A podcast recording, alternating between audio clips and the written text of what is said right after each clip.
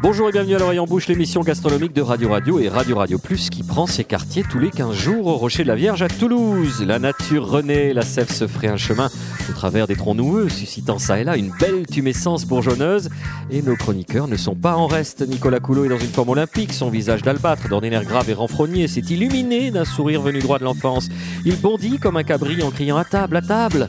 Marina Bounoure s'abandonne en œillade charbonneuse et mutine à l'endroit de ses coreligionnaires bourrus du marché Victor Hugo qui reste curieusement insensible à ce charmant manège. Enfin, Mikael Lecumberry, un brin d'herbe à la bouche, est adossé à la devanture de son établissement et gratouille avec conscience sur sa guitare, qui en a vu d'autres, un air charmant de sa composition, pour attirer les papillons de la jeunesse qui s'ébrouent non loin du lycée Ozen. Terrain glissant d'ailleurs pour cette vanne. Alors c'est le printemps, chers auditeurs, évidemment, nous sommes à Toulouse, où la pluie fait des claquettes, néanmoins l'embellisse précise et fait chanter nos assiettes. Je cite Nicolas Coulot, « Fini les pommes de terre, légumes racines et autres farineuses oubliées, c'est le printemps.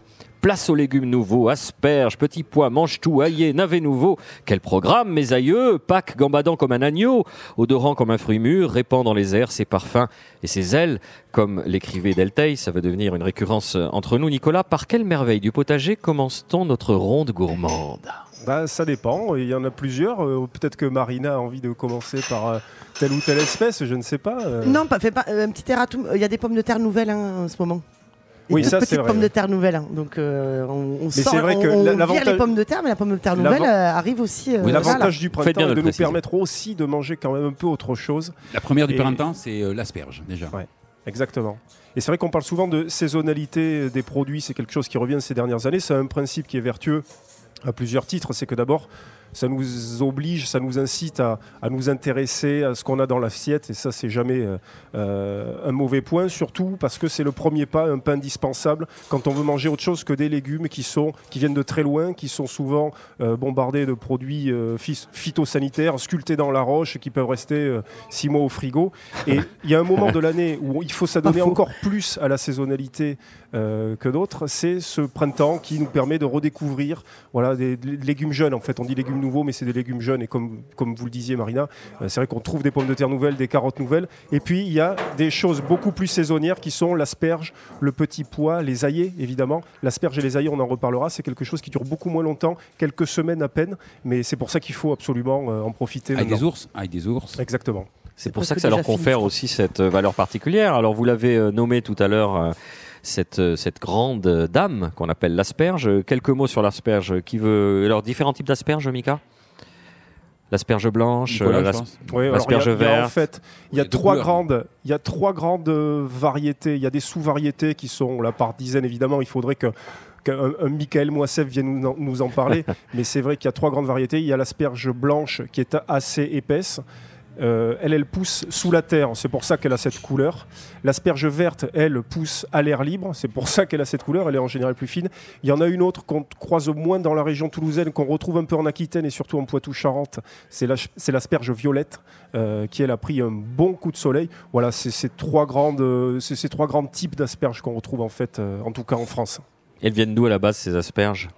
Blanche, Souston, beaucoup. Enfin, Souston, les, les Landes, la, la grosse. Oui, alors ça, pour la blanche, ouais. C'était en plus, sablonneux, en fait. Ouais, hein, ouais, c'est pour ouais. ça qu'il y en a voilà, beaucoup. Il y a deux I G P, il me semble. Il y a une I G P qui est celle des Sables des Landes. Mm-hmm. Effectivement, c'est une asperge blanche. Et puis, vous avez une autre I G P qui est plus récente, qui est dans le Blayais, euh, qui couvre les départements de Gironde et de Charente-Maritime, euh, et qui, elle, est une asperge blanche aussi et un peu d'asperge violette.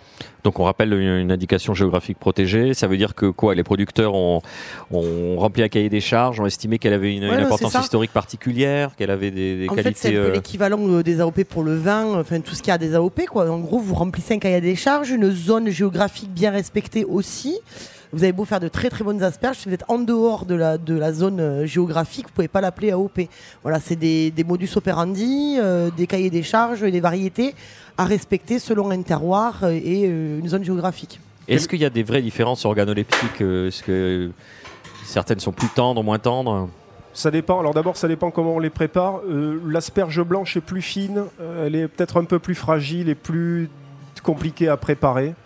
Euh, c'est plus long, ouais, il faut les voilà. faire... Enfin, autant l'asperge verte, on peut, selon la, le calibre, bien sûr, on peut de suite les faire griller, tout simplement, alors qu'une asperge blanche, on est quasiment obligé de la faire blanchir avant, quoi. Ça ne ouais. se travaille pas euh, juste grillé au barbecue ou à la poêle. Euh, il faut Puis vraiment nos... les faire blanchir. Ouais, nos parents, quoi qu'il en soit, le, euh, tout passait à l'autocuiseur. Toutes les asperges. On avait dans les assiettes Autant des trucs tout mous. Euh, de plus en plus, maintenant, en cuisine, on, le, on les fait blanchir juste. Bon, je parle des vertes, par exemple. On les fait juste blanchir, qu'elles soient vraiment encore croquantes. Et euh, au dernier moment, on les fait juste réchauffer dans l'huile d'olive. Moi, je les passe même pas à l'eau. Comment ça dépend les tailles. Taille, aujourd'hui au resto, ils étaient assez grosses. Il faut les, les blanchir deux à trois minutes. Quoi. C'est, euh... Comment on les choisit d'ailleurs? Alors, ça, alors, il faut faire attention à la provenance parce que euh, dans le sud de la France, on va avoir tendance à trouver beaucoup d'asperges qui viennent d'Espagne. Il euh, y a en général un indice euh, assez facile pour les remarquer, c'est qu'elles sont souvent enveloppées, les bottes sont souvent enveloppées d'un film plastique. Et dès que vous voyez ça, en général, c'est une provenance euh, étrangère. C'est quand ils les laissent, hein, parce que ouais. parfois ils les déballent et bon, non, et puis c'est, marqué, c'est plutôt la provenance. Ils ont l'obligation de marquer. Oui, donc non, non, mais regarde. Bien sûr, c'est marqué. Mais je veux dire déjà, quand vous voyez ça, vous savez que quand on sait que l'Espagne, par rapport à la production de légumes, est un pays qui est extrêmement consommateur De, de produits chimiques, il faut faire attention. Moi, j'en ai jamais vu sur les étals, mais soixante-dix pour cent du marché mondial est constitué par des asperges chinoises. Moi, j'en ai euh, jamais trouvé, mais bon, euh, tant mieux à la limite. Euh, simplement un conseil, alors évidemment, c'est, c'est un peu particulier, il faut que l'asperge, elle soit cassante et juteuse. Alors, ouais. c'est difficile sur un étal de si dire... Si on peut euh, le voir au niveau du pied, voilà. Enfin, du cul de l'asperge, où il faut qu'elle soit encore... Euh... Euh, presque sèveuse, quoi. Enfin, voilà, qu'il y a vraiment le jus qui ressort. Donc, donc la base ne doit pas euh... être desséchée. Ouais, voilà, la tête, exactement. Elles sont comment, les petites écailles qu'il y a dessus, écartées, serrées, d'accord. Il faut surtout pas qu'il y ait de graines parce qu'une asperge qui a commencé à grainer, c'est une asperge qui est qui est qui est trop tardive. Trop, ouais, Après, on l'a dit poussé. Déjà, donc il y a une fenêtre de tir pour avoir l'asperge qui est assez courte. En plus, elle se conserve pas, donc faut le faire tout de suite. Ouais. Euh, comme tous les légumes, c'est tout de suite. Enfin, les légumes verts, en règle générale, plus vous attendez pour les cuisiner.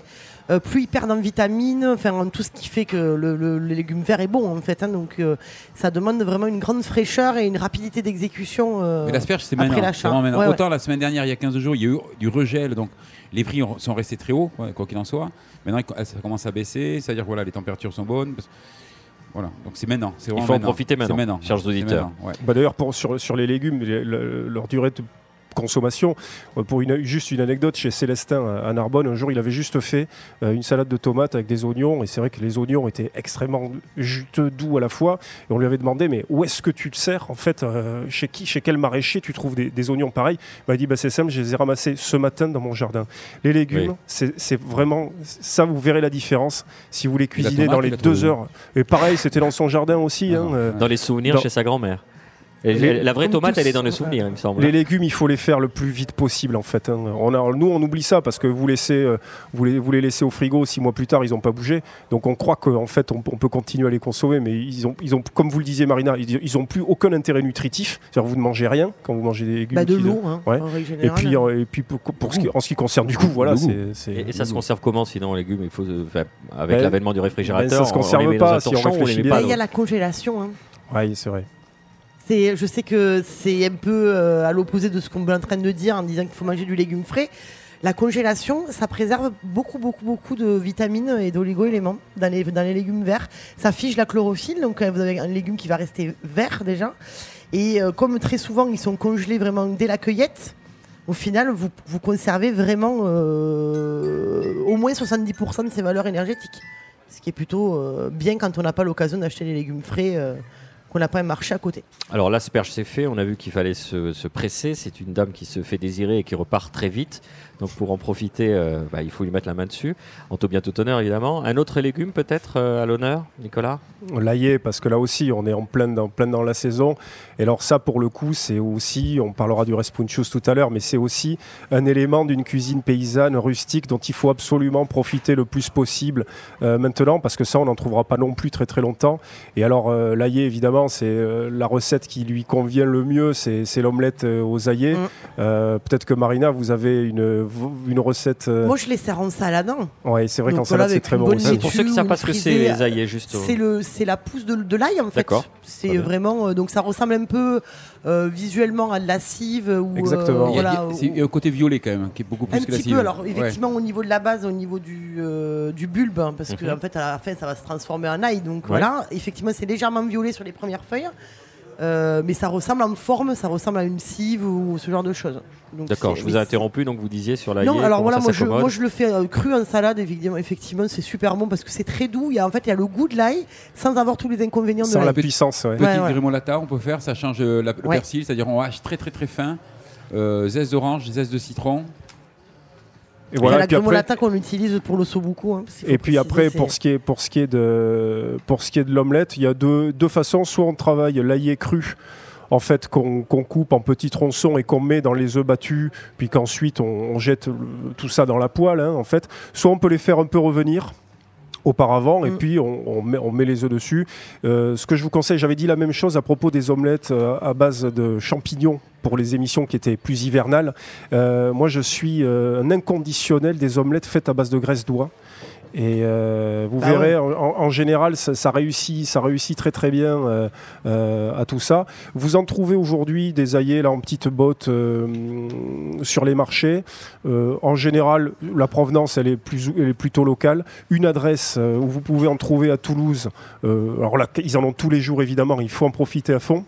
C'est l'épicerie Le Récantou, euh, qui est rue des Sept Troubadours, euh, du côté de la piscine Léo-Lagrange, euh, puisque c'est une épicerie paysanne. Ils ont leur propre euh, producteur attitré. Et là, ils ont des aillés qui ont, euh, qui ont vraiment des... des, des producteurs de Montauban.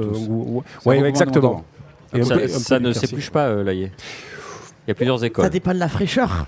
S'il ouais. est ultra frais, la première feuille, vous pouvez même la manger. Si effectivement il a euh, trois quatre jours, euh, vous enlevez juste la première feuille, un peu comme on ferait sur un poireau ou ce genre de truc. Il ne faut pas hésiter à laisser la tige un peu longue. On a tendance aujourd'hui à enlever beaucoup de verre, à garder que le blanc. Euh, c'est dommage parce que, euh, idéalement, tout peut-être pas, parce que les, le, le, le, le sommet est parfois un peu abîmé. Mais euh, voilà, faut pas, il, il faut être généreux. Je pense qu'il faut éviter de, de, de, coupe, de garder qu'un tiers du légume, quoi, d'une façon, d'une façon générale. Alors un autre prétendant, euh, ce, ce printemps qui monte et cette sève qui se répand, euh, une autre idée de, de, de légumes nouveaux. Il bah, y a le bah, rouge-fruchous qui, ouais. qui va arriver, qui n'est pas encore euh, ouais. là, euh, enfin, qui n'est pas encore ramassé. Il y a... Mais ça, après, le responjous, il y a très peu de gens qui savent ce que c'est, qui en ont du moins déjà mangé, en fait. Parce qu'on se fait une fausse idée, on parle souvent du responjous, on le confond avec l'asperge sauvage. Donc l'asperge sauvage, c'est ni plus ni moins vraiment une tige, hein, avec une sommité qui va ressembler à une asperge, et qui est vraiment euh, tr- toute droite, qui se tient vraiment, alors que le responjous, c'est vraiment une liane, avec des petites feuilles, alors pareil, une sommité un peu d'asperge, mais c'est extrêmement amer, le responjous. Donc en fait, il y a peu de gens qui, qui en ont déjà mangé vraiment. Puisqu'on y est, il faut aussi rappeler qu'il y a une différence entre, euh, voilà, vous l'aviez dit, l'asperge sauvage et le responjous. Euh, le responjous, euh, il faut savoir que ça s'appelle aussi l'herbe aux femmes battues. Alors, il euh, y a un côté un petit peu légendaire. J'ai essayé de, de, de, de, de, de me renseigner pour savoir d'où venait c- cette appellation. Et c'est parce qu'en fait, le responjous servait pour, des, pour fabriquer des cataplasmes qui permettaient de soigner des hématomes. Et donc, euh, vraisemblablement, l'origine du terme responjous euh, viendrait de là. Quelques, peut-être quelques conseils euh, pour les cuisiner, pour essayer de casser un peu cette amertume. Euh, je crois qu'un un chef tarnais vous a un peu aiguillé, Boris Georgelin. Oui, puisque le responjous, c'est une spécialité que se dispute, euh, je ne sais pas, la, la primeur entre les Tarnais et les Aveyronnais. Et j'ai recontacté euh, notre ami Gérard Garry, qui nous a fait le plaisir de participer à une de nos émissions. Parce que la dernière fois que j'avais goûté euh, à titre personnel les responjous, c'était avec lui. Et en fait, il, il dit de rester sur la simplicité. Il fait une vinaigrette, euh, il met un peu d'ail, euh, il rajoute des lardons à peine saisis, euh, il met des pommes de terre tièdes euh, qu'il va ouvrir au dernier moment. Et puis on y va. Voilà. Et il les sert tièdes, j'imagine. Il les sert tièdes. Ouais. Et ce qui est intéressant, c'est qu'il me dit mais attention, parce qu'on était un peu saisis, on était entre deux conversations, comme peuvent l'être les gens modernes, avec les téléphones portables, on est pris, comme vous l'attendez autour de nous, c'est la vie, c'est la ville qui prend le pas sur le reste, c'est compliqué, les choses s'entrechoquent. Il me dit le responjous, ça doit rester rustique. Voilà. Oui, bah, ça bien sûr. Peut rester rustique. Oui, c'est exactement euh... ce que j'allais dire. Et alors, pour casser cette amertume, euh, a priori, il faut, les, il faut les blanchir immédiatement après la cueillette. C'est-à-dire que c- cette amertume va s'aggraver. Plus on va tarder, on en revient à ce que je ouais. disais tout, tout à l'heure, cette amertume va s'aggraver avec le temps qui passe. Et donc, il faut se dépêcher de, de, de, de les blanchir. Ça va très bien avec des pommes de terre, euh, euh, voilà, juste à la, à la vapeur. Ça passe aussi très bien avec des, des œufs durs, ouais. de, la, de la volaille rôtie. Euh, c'est, c'est très, très agréable. Mais ça, cette amertume, c'est vrai que pour quelqu'un qui n'en a jamais mangé, euh, il va avoir l'impression de mettre un peu les doigts dans la prise. Hein, euh, il faut s'imaginer, il faut le cuisiner comme si on, imagine, on avait une endive. Il faut, il faut se dire, c'est le, euh, on parle de ça, c'est un cuisinier qui m'avait dit ça, c'est-à-dire que l'orange, ça va très bien avec. La noix, ça va très bien avec. On s'imagine ça. On n'est pas loin de la même amertume, je veux dire, en bouche. Et euh, effectivement, la blanchir un peu, on, on enlève quand même, on enlève pas mal d'amertume. Alors pour nos auditeurs qui aimeraient et qui souhaiteraient s'en procurer, là, c'est quand même plus délicat. Sur les marchés, c'est difficile. Euh, en tout cas, en ville, c'est très compliqué. Il y avait un vieux monsieur qui, il y a quelques années, vendait Place du Capitole. Mais le problème, c'est que comme il faut le faire tout de suite, euh, je ne sais pas si c'est la bonne idée. Et puis alors, il faut aller en ramasser. Mais alors là, il faut, faut mettre des bottes, aller dans les fossés. Il faut y passer du temps. Euh, c'est quand même... Euh, ça, c'est vraiment... Euh, c'est quelque... si c'est pour les aficionados. Si on en a jamais vu, surtout, c'est ça, en fait. Ouais. Ou de ramener des trucs qui ne sont pas des responses justes. Très et s'empoisonner avec. Et s'empoisonner avec. Il faut passer par le pharmacien si on a un doute. Allez, on va marquer une courte pause, le temps d'un peu de musique. On se retrouve avec plaisir dans quelques instants, c'est le printemps.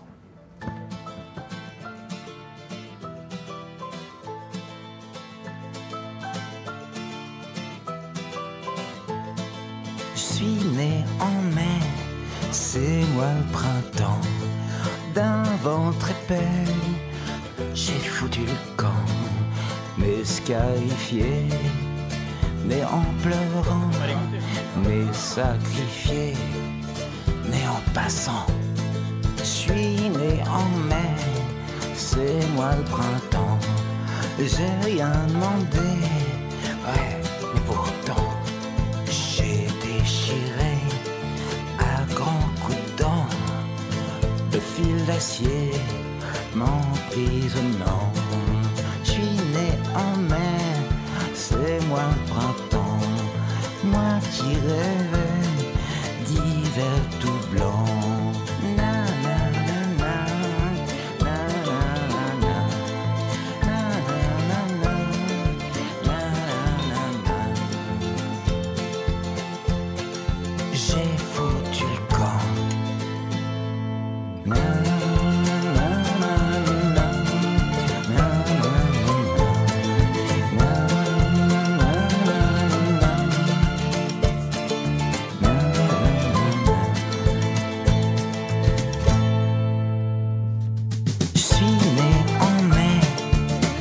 Moi le printemps, d'un ventre épais, j'ai foutu le camp.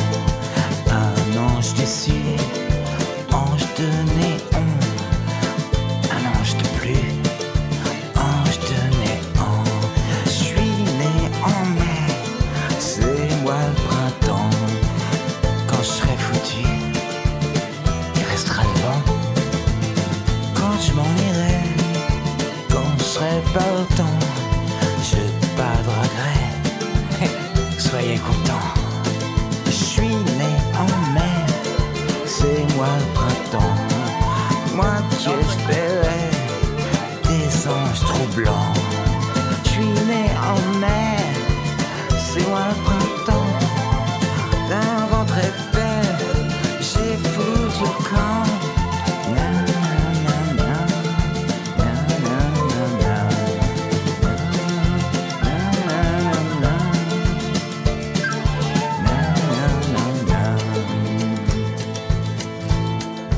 le printemps, non?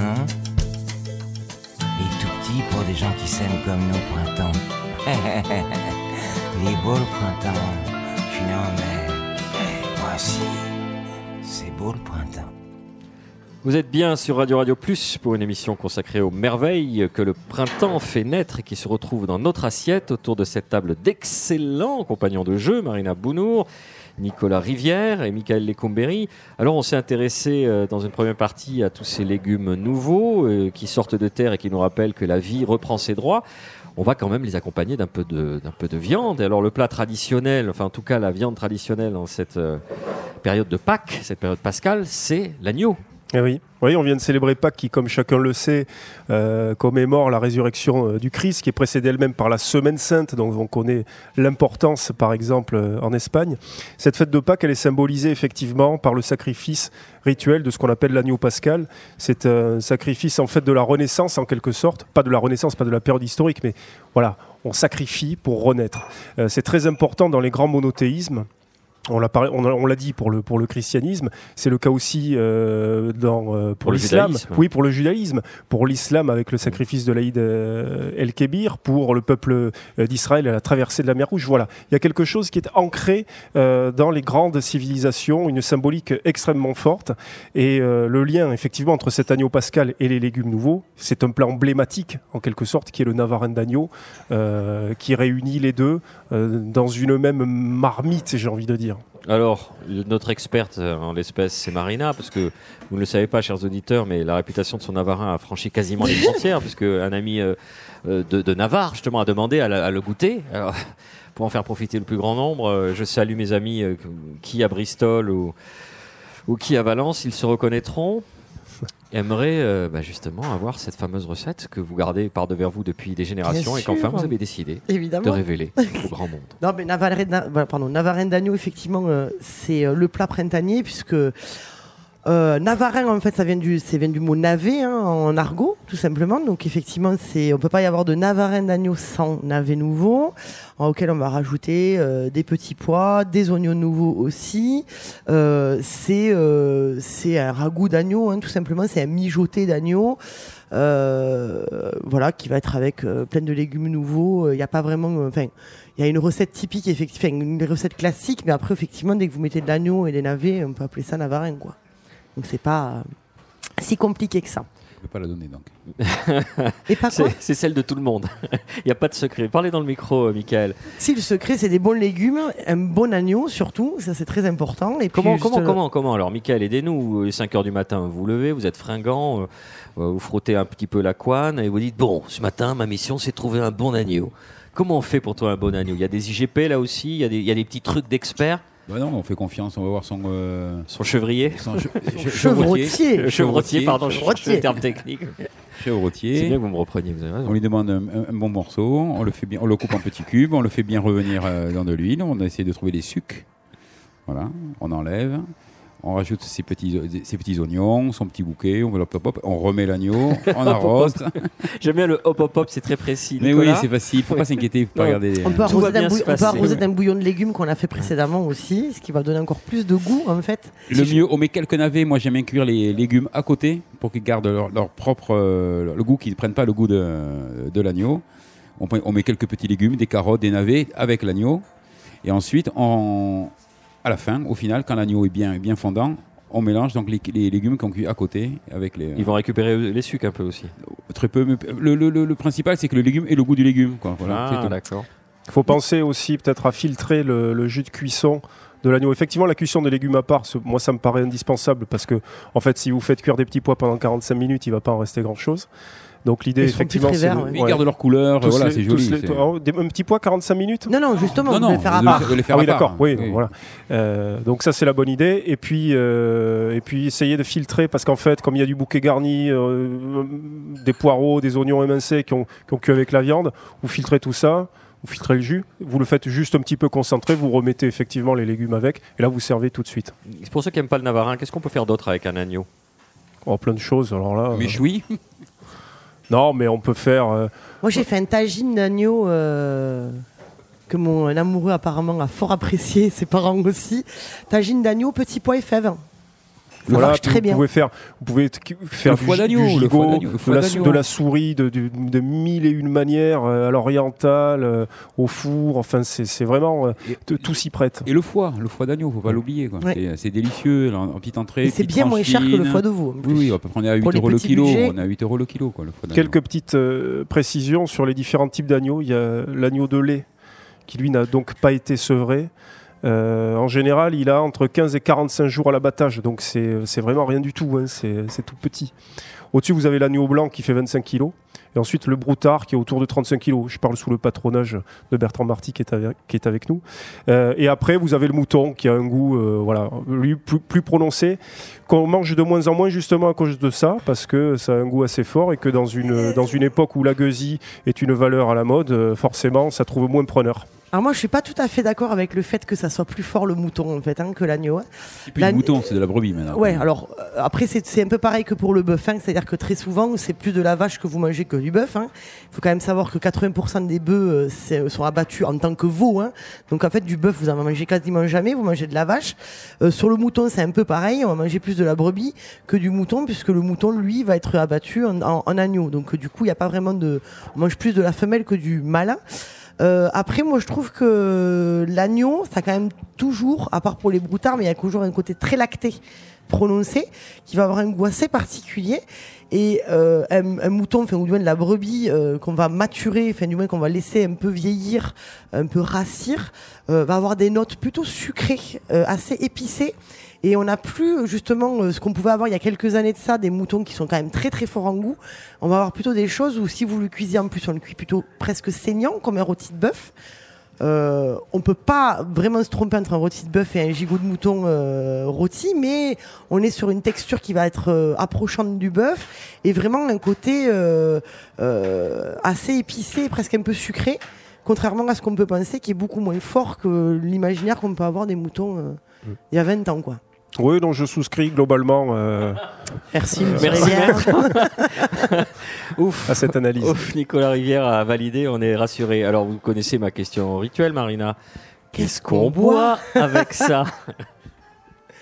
Alors après, il peut y avoir deux écoles, étant donné que... Il y a l'école Rivière déjà. Il y a l'école Rivière déjà. Après, on peut, on peut, on peut vraiment faire autant blanc que rouge. Hein. Je sais que l'agneau, euh, très souvent, on pense de suite à rouge, mais là, on va être sur des, des, des petits légumes, des choses assez fraîches. On n'est vraiment pas sur un plat qui pourrait penser être roboratif, on est quand même sur quelque chose d'assez fin. Euh, donc moi je mettrais des jolis blancs euh, assez charnus effectivement parce qu'il faut quand même un peu de structure, mais voilà, on va avoir des têtes des blancs, des blancs du sud, des blancs du Roussillon avec des grenaches, un tout petit peu d'élevage en fût qui va donner un petit côté un peu grillé, un peu boisé, qui va amener un peu de structure et qui ira très bien avec ces légumes verts, avec ce petit pois, avec cet oignon nouveau, le navet qui a un côté un peu sucré quand il est jeune. Donc voilà, des jolis blancs assez charnus, ou alors des rouges plutôt marqués sur l'épice mais avec beaucoup de fraîcheur aussi, où on peut partir sur des va- on peut aller pardon, sur des vallées du Rhône Nord comme des, Saint- des Saint-Joseph euh, qui vont être des syrahs tout en délicatesse, tout en fraîcheur. On va avoir ce côté euh, poivré, épicé qui va très bien avec l'agneau et en même temps cette acidité, cette fraîcheur du haut terroir qu'on pourrait presque apparenter à des Bourgognes euh, au terme de climat où on, vraiment on a des choses qui sont sur des douze degrés cinq, vraiment des, des vins qui sont très peu extraits. Donc on peut, voilà, les deux écoles, euh, c'est pour les personnes qui préfèrent avoir du blanc, elles peuvent boire du blanc sur un avarin d'agneau sans problème. Nicolas. Absolument, et d'ailleurs, euh, d'une façon plus générale, c'est vrai qu'en France, on a un travers, euh, c'est-à-dire qu'on va systématiquement sur le rouge dès qu'on passe à table. Or, il se trouve que beaucoup de blancs, beaucoup de plats et beaucoup de blancs euh, constituent des mariages très très intéressants. On le répète souvent dans cette émission, on dit de toute façon il faut boire ce que l'on aime avec les plats qu'on aime. Donc il n'y a pas de, y a pas de, de doxa si vous voulez à appliquer. Mais c'est vrai qu'on on a, on a ce réflexe en fait d'aller systématiquement sur des rouges. Moi-même je l'ai, hein, c'est vrai que j'aime bien quand je suis à table, et c'est très psychologique, plutôt aller sur, sur des rouges. Or, il se trouve que effectivement le, le certains blancs, parce qu'il y a une variété de blancs aussi, souvent on dit mmh. le blanc, mais mais euh, euh, en fait il y en a une, une, une immense variété, euh, peuvent donner des choses très très intéressantes, d'autant plus si on commence à aller sur des vins qui sont un poil élevés par exemple. Donc euh, il faut rien s'interdire et pas hésiter à aller justement sur ces vins blancs, euh, en particulier avec l'agneau qui est presque tout terrain d'une certaine manière. Qu'on peut presque qualifier comme viande blanche, hein, au final. Hein. Pour okay. des agneaux de lait, euh, on a des viandes vraiment très fines, ouais. qui peuvent même s'approcher du veau, ce genre de choses. Donc c'est vrai que voilà, les blancs... Euh...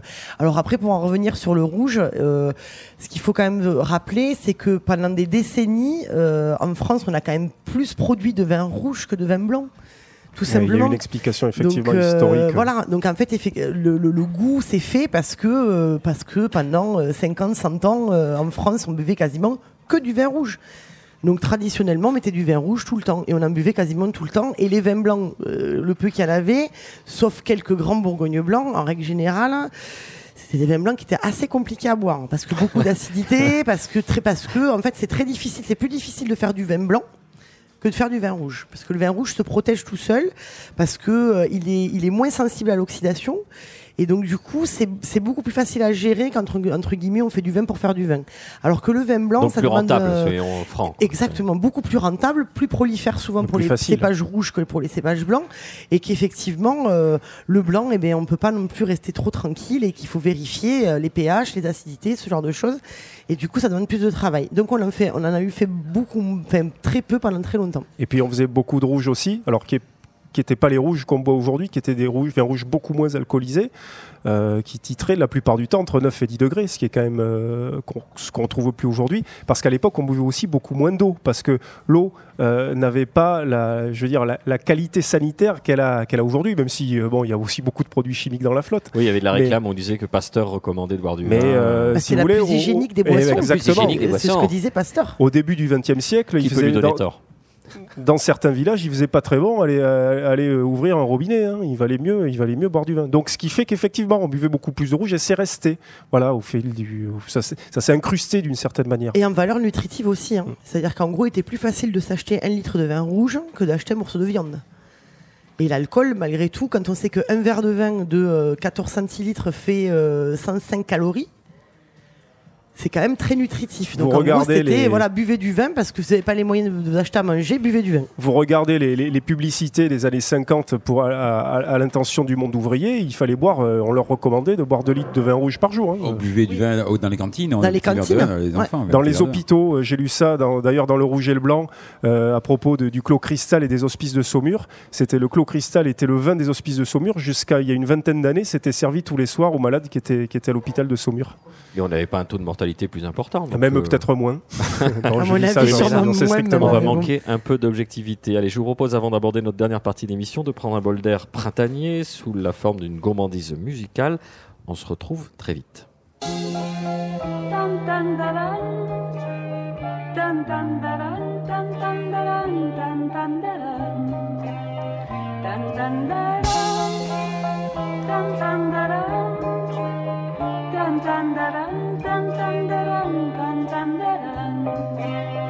Le temps est beau, le ciel est bleu. J'ai deux amis qui sont aussi mes amoureux. Le temps est beau, le ciel est bleu. J'ai deux amis qui sont aussi mes amoureux.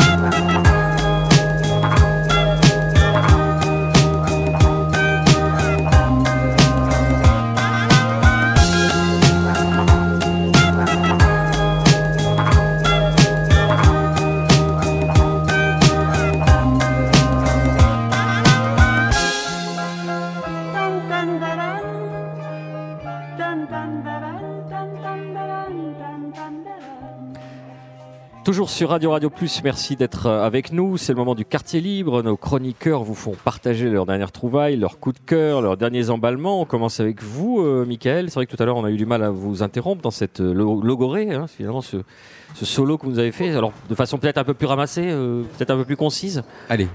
Merci, Mikael. Euh, Marina. Agour. Agour. Agour. Pour ceux qui, qui sont fidèles de l'émission. Allez, petit potioc, on y va. Je, je vais le garer d'abord. Je vais garer le potioc. Je vais garer le potioc. Alors, une petite recette avec des asperges. Donc, euh, asperges se marie très très bien avec le haddock. Oui. Le, hein, le haddock est un aigle fin fumé. Fumé. Donc, euh, vous faites une petite purée. Vous avez fait une petite purée la veille. Vous en gardez un peu. Le lendemain, vous la, vous la laissez bien refroidir. Le lendemain, vous mélangez cette euh, purée de pommes de terre avec du haddock. Vous faites des petites boules d'un diamètre comme une pomme dauphine. Vous la panez. Farine, œuf, panelure. Si vous avez des petites amandes effilées, vous rajoutez de la panelure, vous mettez des amandes effilées. Vous faites des petites boules, des petits croustillants donc de, de cette purée.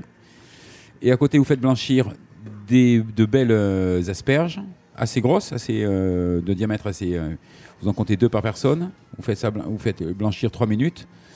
Vous les sortez, vous les mettez dans des glaçons pour qu'elles gardent leur couleur, qu'elles ne continuent pas, et qu'elles, elles ne, continuent, qu'elles ne continuent pas à cuire. Et ensuite, au dernier moment, petite, dans de l'huile, vous faites revenir les, les, vos boules de, de purée euh, haddock. Dans une petite poêle avec de l'huile d'olive, les asperges, deux asperges, la petite boule dessus, et c'est parfait. C'est un genre de kromeski. Ah, ça faisait longtemps qu'on n'avait pas parlé de Kromeski. C'est rare, non, on disait euh, la, la, la fameuse phrase de Nicolas, Cou- Nicolas Rivière. C'est entre Crumble et Spouma. Vous parlez depuis ah, il est personnalité multiple, vous savez. Il vient de sortir de l'Institut. Entre Crumble et Spouma, et si on rajoute le Kromeski, c'est la sainte trinité de, bah, de cette novlangue culinaire actuelle. Marina, quelles sont vos suggestions? Pardon, Marina, elle est interrompue. Moi, alors, chers auditeurs, on ne peut pas la voir. Elle est, elle est, elle est, euh, voilà, à l'instar d'un lapin qui est pris dans les, les voilà. Nickel. Écoutez, je fais mon travail. Hein. Moi, je bois. Mikael, il me semblait que vous vouliez nous parler d'une dégustation de vin qui allait avoir lieu samedi, je crois. Hein, samedi, au temps des vendanges. Euh, donc chez notre ami Éric Questas, Éric donc Questas. À Saint-Cyprien, donc, du place Cahors, de l'Estrapade, du Cahors, du Cahors, oui, effectivement. Euh, Et puis Nicolas Renault du Clos-des-Grillons, Côte-du-Rhône. Exactement, voilà. Rochefort-du-Gard, juste ouais. à la sortie d'Avignon. Maya Salé, Nicolas Fernandez. Ça, c'est le domaine de la Calmette, voilà, à Trespoux-Rassiels, juste sur les coteaux euh, de Cahors. Voilà. Donc c'est samedi sept. Ouais. Donc, pour ceux qui nous écouteront ce soir en balado-diffusion, euh, quelques renseignements pratiques. C'est, ça commence à onze heures, ça commence à onze heures. Théoriquement, ça finit à dix-neuf heures trente. Euh, bon, euh, on connaît un Et petit plus, peu. Voilà, on connaît un petit peu la tradition chez Éric Questas. Juste pour vous dire que cette année, la programmation est donc extrêmement ramassée autour de ces deux vignerons. Euh, on est bien loin des orgies euh, dionysiaques d'il y a quinze ans. Où, pour la petite anecdote, euh, Yvon Métras, le vigneron du Beaujolais, était venu avec euh, une barrique entière. Il avait fait, il était venu avec une barrique. Il était reparti. Et, et il, était, il, il était reparti le mardi. Et, euh, et surtout, ce qu'il y a, c'est qu'à deux heures du matin, la barrique était vide. Voilà. Donc Euh, voilà, pour tous ceux qui ouais, pour tous ceux qui veulent y aller, donc on vous rappelle place de l'Estrapade à Saint-Cyprien, samedi sept avril de onze heures à dix-neuf heures trente. Je rappelle qu'il faut faire montre en toutes circonstances d'une modération de bonne aloi, mais vous l'avez compris, chers auditeurs, puisque vous êtes des adultes responsables, vous n'avez pas besoin qu'on vous prenne, qu'on vous prenne la main. Marina. Oui. Euh, petite parenthèse sur Éric Questas, son euh, jeune apprenti a été élu meilleur jeune sommelier de Midi-Pyrénées. Non, pardon, euh, il a gagné le concours des vins du Sud-Ouest il y a quinze jours. Donc voilà, donc en même temps connaissant... Euh, bon sang de se mentir, monsieur, il a bonne voilà, école. Voilà, exactement, exactement. Monsieur félicite. Questas est un grand dégustateur et un grand connaisseur, donc effectivement, son apprenti avec quatre-vingt-dix-neuf virgule neuf pour cent de chances de gagner, hein, parce qu'il est vraiment très très bon. Euh, moi, je voulais faire un petit, euh, parler un petit peu des, des vins orange. C'est une nouvelle. Euh, alors, j'aime pas trop avec le, le terme mode. Il euh, y a un article sur euh, le rouge et le blanc là-dessus, justement, en préface. Enfin, euh, un édito, on pourrait dire, euh, justement sur les vins orange. Alors, je, je, je suis un peu partagée avec euh, l'avis euh, du journaliste, où il a raison, dans un sens où effectivement.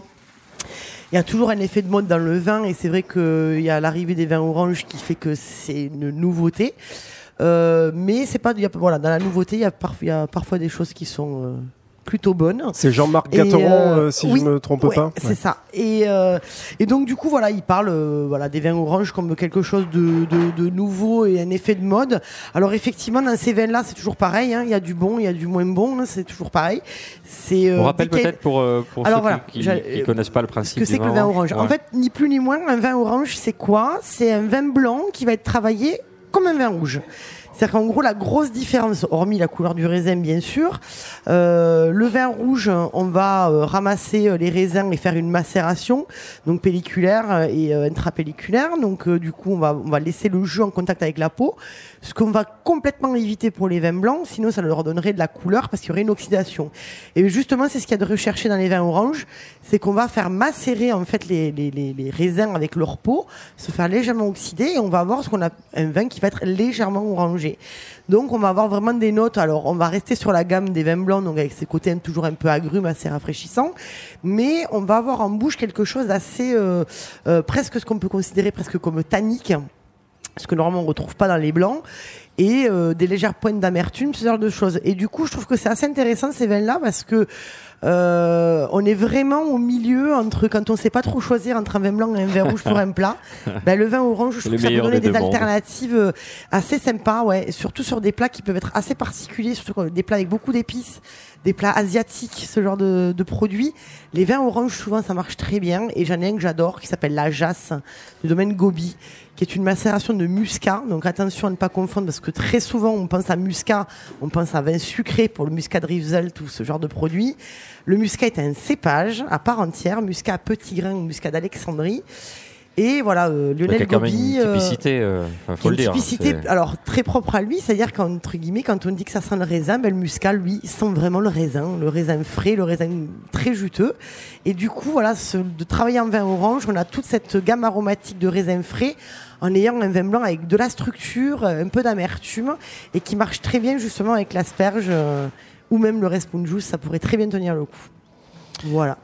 Nicolas Rivière, oui. euh, un petit rappel, euh, on revient droit de suite, euh, en quelque sorte, sur notre émission euh, d'il y a quinze jours. Vous oui, en préciser, compagnie de Patrick Dulaire euh, oui. sur le jambon, mais juste euh, une petite incursion à propos de ce que vient de dire Marina, juste euh, un conseil de lecture pour ceux qui s'intéresseraient au vin orange, c'est le livre d'Alice Ferring, la journaliste américaine Alice Ferring, qui tient un blog qui s'appelle The Ferring Line, euh, qui a écrit un livre sur, le, sur les vins oranges qui s'appelle Skin Contact, euh, voilà, qui vous permettra euh, de, de, de voyager dans l'univers de ces vins oranges, qui sont originaires en fait de Géorgie, qui est un peu le berceau d'ailleurs de la viticulture, euh, avec des terroirs euh, très froids, et c'est aussi pour ça qu'ils avaient euh, développé ce mode de, de, de, de production de vin.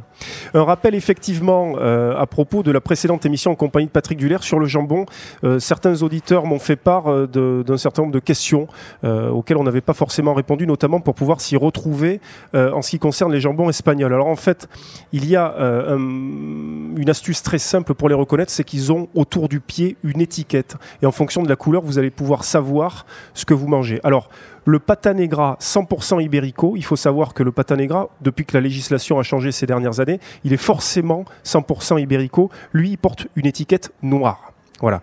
Ensuite, vous avez l'Iberico Bellota, qui est à soixante-quinze pour cent de race pure euh, ibérico. Il mange entre autres des glands, d'où Bellota, parce que Bellota en espagnol veut dire gland. Et lui porte une étiquette rouge. En dessous, vous avez le l'Ibérique Cebo des Campos, pareil, soixante-quinze pour cent de race pure. Lui ne mange pas de gland en revanche, et lui porte une étiquette verte. Et puis enfin, l'Ibérique de Cebo, cinquante pour cent de race pure. Euh, lui en revanche vit dans des granges et on lui apporte des compliments euh, nutritionnels, porte une étiquette... Complément. Des compliments, c'est mignon. Des compliments nutritionnels. Tu vas bien grandir, mon petit cochon. Des, des, des compliments, des pardon. Mon petit cochon, on va te masser, mon petit cochon. Voilà. Il veut des compliments. Il veut des compliments. Oh, ça m'a échappé. Non, c'était très mignon. C'était ça m'a échappé. Mignon. Lui porte une étiquette euh, blanche. Vous retrouverez toutes ces précisions dans le manuel du garçon boucher d'Arthur Lecaine, qui soit ici euh, remercié parce qu'il a fait une synthèse très intéressante sur les différentes races.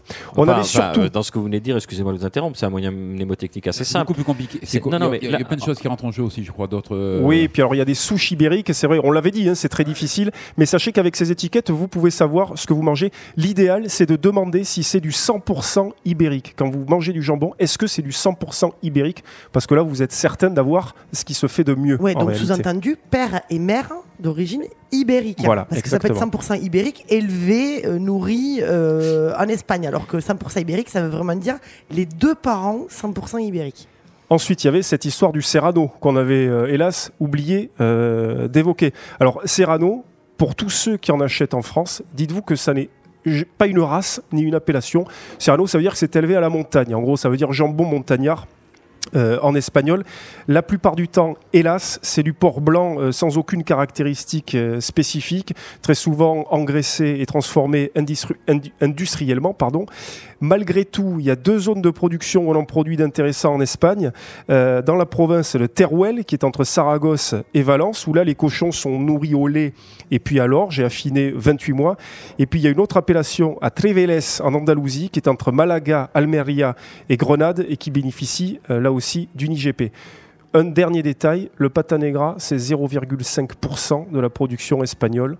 Donc, ça vous laisse une idée de ce que vous pouvez trouver sur les étals des c'est marchés. Le, c'est le syndrome de la charcuterie corse. Ouais, ouais, c'est exactement ce que j'allais dire. Effectivement, euh, quatre-vingt-dix pour cent du temps, quand vous mangez de la charcuterie corse, corse pardon, c'est des cochons roses élevés en Bretagne et abattus euh, en Corse, en fait. Hein, donc, euh, et en plus, il y a des saisons hein, pour manger de la charcuterie corse. Ils auront eu une belle faim, quand même, euh, en oui, Corse. Ils, auraient, ils ont vu l'île de beauté et Dieu sait si elle est belle. Une ouverture. Sur Nicolas, place de la Bourse, à la place d'un restaurant qui s'appelait le L. Le, le L, exactement. C'est le bar à vin de l'alimentation. L'alimentation, pour ceux qui ne voient pas exactement ce que c'est, c'est, c'est ce restaurant épicerie en mode un peu X X L qui a été créé par Christophe Baron du côté de la place Wilson. Christophe Baron, c'est un des deux grands cartels des nuits festives à Toulouse. Vous avez d'un côté All for You avec Chérubin, La Cassagne, et cetera. Christophe Baron, c'est le télégramme, euh, l'alimentation, donc les boulistes. Voilà. Il a donc ouvert la semaine dernière euh, ce bar à vin, place de la Bourse, dans un quartier qui était en, historiquement celui du textile de gros et qui a beaucoup changé ces, ces dernières années, qui, se, qui devient de plus en plus branché. L'alimentation, il avait monté ça sur le modèle, il, il s'est inspiré, pour pas dire autre chose, de la chaîne italienne Italie, en fait, qui mêle épicerie, restauration, cuisine ouverte, et cetera, dans des volumes, euh, des tailles euh, proprement euh, industrielles. Jimmy ça, ça, le mauvais côté. Jimmy mais... Oliver fait ça depuis quinze ans aussi. Oui, oui, voilà, ouais. Mais je veux dire, précisément, c'était très inspiré d'Italie. Euh, je suis quand même allé y faire un saut euh, par pure conscience professionnelle pour cette oh. émission, au bar à vin, je connais bien l'alimentation.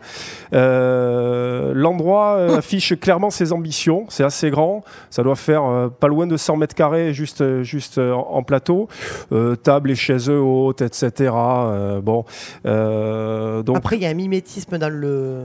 Oui, là, le mobilier, euh, oui, c'est vrai. C'est, tr- c'est très Chris Baron. Hein. C'est, voilà, exactement. Vous allez au télégramme ou à l'alimentation. Mais c'est normal, hein, ça lui, c'est, oui, ça, oui, c'est ça, sa patte, ça lui hein. correspond. Euh, en revanche, il y a quand même une carte des vins qui ouvre quelques perspectives. Euh, je vous donne un peu dans le désordre. Rémi Jailly à Corbière, Léon Barral à Faugères, Pierre Cross dans le Minervois, les frères Plajol à Gaillac dont on avait parlé, Gramenon en Côte-du-Rhône, Combel-Lasserre, Julien Hilbert à Cahors, Hervé Villemade à Cheverny, Marc Credenweiss et Julien Meyer en Alsace. Ça bastonne pas trop trop. Au niveau de, des prix, on est dans un coefficient qui est entre fois deux et fois trois par rapport au prix Caris, hein. Ce qui n'est pas excessif. Vous avez une carte des vins au vert euh, de, qui est composée d'une trentaine de références. Euh, les hostilités commencent à quatre euros cinquante et vont jusqu'à douze euros. Donc vous avez quand même des choses qui sont, on va dire, dans le tarif moyen de ce qu'on peut trouver. Puis ensuite, euh, ça grimpe. Euh, une proposition de petite restauration avec charcuterie et fromage, avec euh, des produits d'assez belle facture. Le jambon blanc truffé euh, de chez Balme, les salaisons de basque de Piero Tezza, ça va peut-être vous parler, Michael. Et puis euh, du Toulousain Agour et du Toulousain Garcia. Agour, alors, en revanche, ils vont apporter une réponse assez intéressante à une question qu'on s'est souvent posée à Toulouse euh, dans le cours de l'après-midi, où est-ce qu'on mange et où est-ce qu'on boit? C'est ouvert de neuf heures du matin jusqu'à deux heures du matin ah. et c'est service non-stop. Enfin, ah, quelqu'un ça, ça, qui a compris qu'on nouveau. Pouvait manger, ouais. Qu'il y a des gens qui travaillent jusqu'à treize heures trente, quatorze heures et qu'on peut manger. Ça, c'est génial. Service continu, voilà. C'est intéressant, c'est pas courant ouais. dans notre belle ville. Je à vous imagine néanmoins en, en petit journaliste, enfin, avec votre calepin, discretos, en train de noter parce que. Exactement, c'était ça. C'était ça hier, j'y suis allé. D'ailleurs, ils se sont demandé. Ils ont sans doute cru que j'étais un R G ou un flic qui venait un petit peu surveiller. Euh, grosse équipe Milou, avec des jeunes, et cetera. Euh, bon, euh, c'est sûr que ça va, ça va dynamiser. Déjà euh, le Michelin. Ça va dynamiser euh, un petit peu le, ce, euh, ce quartier. Je, je, je rappelle qu'il n'y a pas besoin en soi d'être dynamisé, mais c'est vrai que ça va apporter autre bah, chose. Il y a un problème de fond, place des... de la Bourse. Il y a des remugles infâmes des égouts. euh, qui, ah. qui gêne le café Perlette, enfin le, le pâtissier comme le truc. Donc tant qu'il, j'espère qu'il va, le pouvoir de ce on monsieur va, va résoudre va, ce ça problème. Va être, ça va être résolu à mon avis très vite, parce que dans l'ancien magasin que vous trouvez sur un autre angle de la place, American Apparel, ouais, c'est lui qui reprend, et là il va monter une épicerie, Christophe Baron. Ah donc c'est vrai. Voilà. D'accord. Donc, non, euh... vous avez des bonnes infos parce que ouais. je ne le savais pas. Moi je le savais, mais c'était, ouais. sous, enfin, voilà, c'était un peu sous-entendu. Et il faut quand même aussi préciser qu'en voisin, il a quand même le meilleur bar du monde. Voilà, euh, il, il a, le il... numéro cinq de chez Thomas Cabrol. The number five wine bar, s'il ah, oui, vous plaît. Il ne faut pardon, pas le dire en français parce que sinon c'est vous passez pour un plouc. C'est vrai. Ben, moi j'aime bien. Je décèle euh... vous savez, c'est... point d'ironie. Voilà, non, et là vous êtes synchrone. Pas du tout. Ah si, si, on est libre ici. La parole est libre, Marina. trois ou quatre mille références. Le Serrano servi à la pince à épiler. Non, c'est un genre très particulier. Euh, Alors après, moi, je, euh, je, vous allez dire à chaque fois que je fais, je fais un peu ma Suisse, mais euh, je, je trouve ça bien dans le sens où effectivement, il a une, il a une, une gamme de vins absolument incroyable. Il a, euh, il a quatre mille références, il a tout ce qu'il faut. Mais euh, je trouve qu'on perd un peu le, le côté, enfin du moins que moi j'aime, le côté bon vivant, un peu euh, brut de décoffrage du vin, parce qu'il faut quand même rappeler que le vin ça reste un produit de consommation et qu'on ne gagne pas le cancer avec. Et que dans ce genre d'endroit, je trouve qu'on perd un peu le côté, euh, côté bonne te- franquette et boire des canons, euh, un, ouais, petit ouais. peu, un petit peu, ouais, un je, peu je trop de nomatique et pas assez de conseils euh, euh, humains. Après il voilà. faut qu'il y ait de tout. Oui, bien c'est sûr. C'est très beau, Mikael Lecumberry. On, peut, on pourra non, la, vrai, la doubler vrai. Parce que c'est c'est vraiment, c'était une très belle intervention. Merci, Mikael. Une dernière euh, référence, Nicolas. Une dernière chose, la parution du numéro cent vingt-huit de la revue Le Rouge et le Blanc, avec deux dossiers consacrés à la jeune génération savoyarde et puis au coteau champenois. Une interview très intéressante de Patrick McGovern, qui est un chercheur américain et qui a notamment écrit un livre sur la naissance de la vigne et du vin. Et puis, Marina, je crois, un article intéressant en rapport avec Michel Onfray. Michel Onfray, ouais, qui a, qui a écrit un article. a écrit euh, un livre sur, euh, bah, en gros, euh, il, il fait l'amalgame entre vin biodynamique et vin nature, ce que je trouve dommage de sa part, parce que c'est quand même un homme éclairé, qu'on aime ou qu'on n'aime pas le personnage, c'est l'un d'être un con, et là, pour le coup, bah, il est rentré dans le gouffre de, de l'amalgame vin nature et vin biodynamique, et donc, du coup, euh, plusieurs euh, personnes ont, ont fait de nouveau un livre sur euh, les dires de Michel Onfray, et ont un petit peu démonté chaque théorie. Un contre-argumentaire, voilà, un mais contre-argumentaire c'est assez étayé, de Michel Onfray, et ils ont quand même surtout interviewé Madame Laloubise-Leroy, qui fait partie des plus grandes vigneronnes de Bourgogne et surtout mondiales, euh, des vins qui sont quasiment intouchables et introuvables et euh, qui donnent raison à ces, à ces gens-là et non à Michel Onfray qui dit qu'en gros tous les flacons qu'il a pu boire en biodynamie sont de la piquette. Donc je pense que oui, voilà, sauf que dans les vins dans qu'il apprécie, il ne le sait pas, mais certains sont en biodynamie. Donc c'est ça qui est d'autant plus drôle. Exactement. Et oui, en, je pense qu'on en parlera dans la prochaine émission. Enfin, oui, j'en parlerai ici. Hein. Il y a le prochain livre de Christian Autier qui qui autour du vin nature, je pense qu'il sort chez Flammarion euh, fin mai, on en parlera je pense. On aura le loisir d'en reparler. Merci beaucoup, L'Oreille en Bouche, c'est fini pour aujourd'hui. Merci d'avoir partagé ce moment avec nous. Merci à nos chroniqueurs, Marina Bounoure, Mikael Lecumberry, Nicolas Rivière. Merci au président Luc Magrina qui nous fait le plaisir d'être l'ingénieur du son sur cette émission. Vous nous retrouverez sur le cent six virgule huit de Radio Radio, Radio Radio Plus à la faveur des rediffusions et sur Radio Radio Toulouse point net. Nous sommes aussi écoutables, vous l'avez rappelé tout à l'heure, Nicolas Rivière en balado diffusion et c'est important, sur iTunes, sur SoundCloud, sur Mixcloud, on est partout. Ils sont partout. Il suffit de tapoter avec vos doigts réchauffés par ce doux soleil printanier, l'oreille en bouche dans votre champ de recherche. Enfin, je vous rappelle ce qu'écrivait O. Henry, le printemps est, le printemps est la saison où les garçons commencent à comprendre ce que les filles ont su tout l'hiver. À bientôt.